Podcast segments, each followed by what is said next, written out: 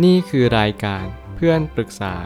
เป็นรายการที่จะนำประสบการณ์ต่างๆ มาเล่าเรื่องร้อยเรียงเรื่องราว ให้เกิดประโยชน์แก่ผู้ฟังครับ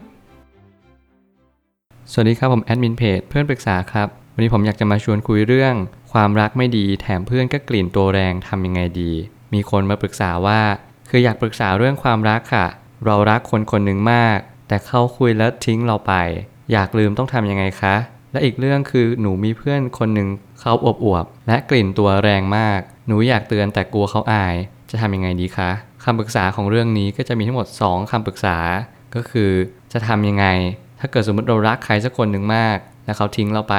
อีกคำปรึกษาหนึ่งที่ผมคิดว่าสำคัญมากๆ ก็คือถ้าเกิดสมมติถ้าเพื่อนเรามีกลิ่นตัวที่แรงมากเนี่ยจะทำยังไงดี สิ่งที่ผมกำลังคุ้นคิดก็คือ เราจะต้องพยายามหาทาง ในสิ่งที่เราต้องบอกเขาไปก่อน ว่าเรารู้นะว่า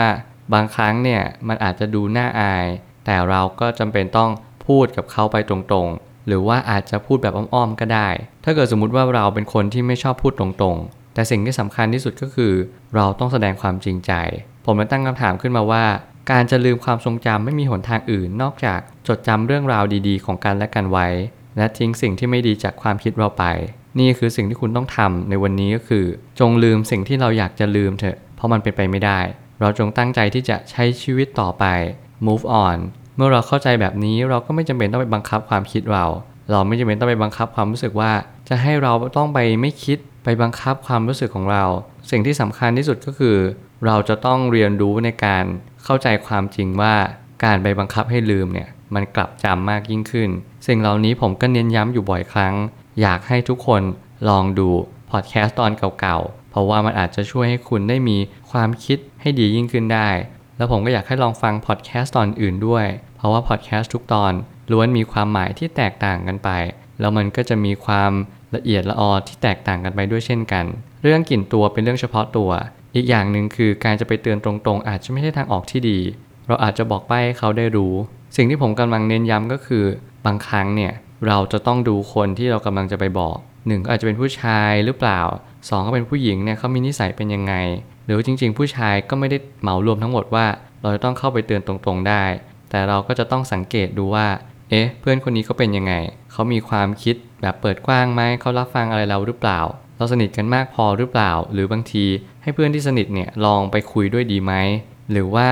ในทางที่ดีก็คือบอกว่าอ้อมๆเราอาจจะบอกในฐานะของ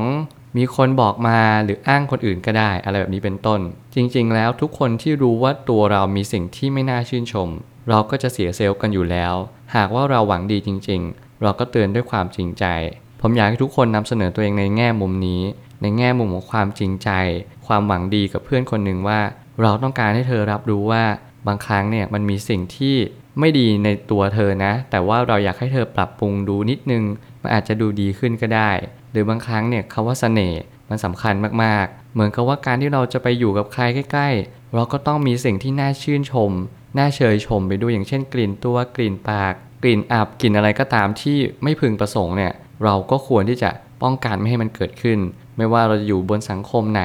สังคมนั้นก็จะไม่ค่อยต้อนรับ เพราะว่ามันเป็นเรื่องของกลิ่นที่ไม่พึงประสงค์ สิ่งเหล่านี้เราก็จำเป็นต้องบอกเพื่อนตามความเป็นจริงว่ามันเป็นยังไง ถ้าเกิดสมมุติเราบอกเพื่อนตามความเป็นจริงแล้ว แล้วเพื่อนก็มองว่า เอ๊ะ ไอ้นี่มันมาเตือนเราได้ยังไง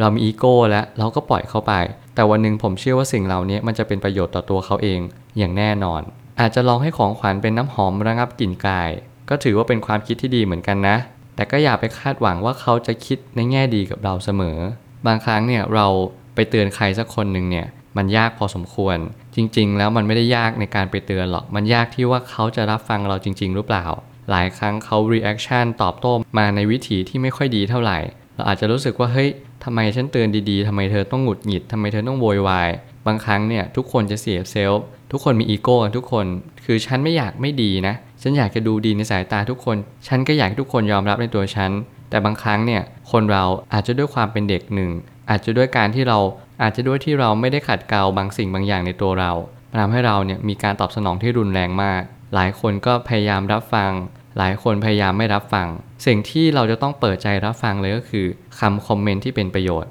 หลายครั้งที่เราคอมเมนต์ในสิ่งที่เป็นประโยชน์ต่อตัวใครสักคนหนึ่งเนี่ย ผมก็ยังเชื่อเสมอว่าสิ่งเหล่านั้นเป็นสิ่งที่เป็นประโยชน์จริง ๆ แล้วในตัวคุณเอง หรือคนที่ให้คำปรึกษาคนอยู่บ่อยๆ สิ่งหนึ่งที่เขาต้องการมากที่สุดก็คือคำแนะนำเหมือนกัน ทุกคนในโลกใบนี้ ถ้าเกิดยังไม่เข้าใจชีวิตอย่างร้อยเปอร์เซ็นต์เราก็ต้องการคำตอบบางอย่างอยู่ดี สุดท้ายนี้ความรักใช้ได้กับทุกบริบท เรารักแฟนเรารักเพื่อน การฝึกที่จะรักคนเป็น ก็ต้องกล้าจะถูกเกลียดในวันที่เราหวังดีกับเขา ผมอยากจะทิ้งท้ายแบบนี้ว่า ทุกคน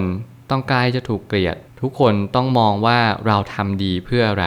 บางครั้งเราทำดีอาจจะไม่ได้ดีในช่วงแรก แต่ผมเชื่อว่าในการที่เราทำดีต่อไปเรื่อยๆเนี่ยเป็นสิ่งที่การันตีเลยว่าชีวิตคุณต้องดีขึ้น ไม่ว่าทางตรงหรือทางอ้อม ยังไงความรู้สึกหรือว่าความสุขในชีวิตคุณ ก็จะแผ่ซ่านมาทั่วจิตใจของคุณอย่างแน่นอน ไม่จำเป็นต้องกลัว คุณหวังดีใครสักคนหนึ่งนั่นเป็นสิ่งที่สำคัญที่สุดบนโลกใบนี้ จงกล้าที่จะรัก จงกล้าที่จะพูดความจริง จงกล้าที่จะหวังดีกับผู้อื่น ก่อนที่มันจะสายเกินไป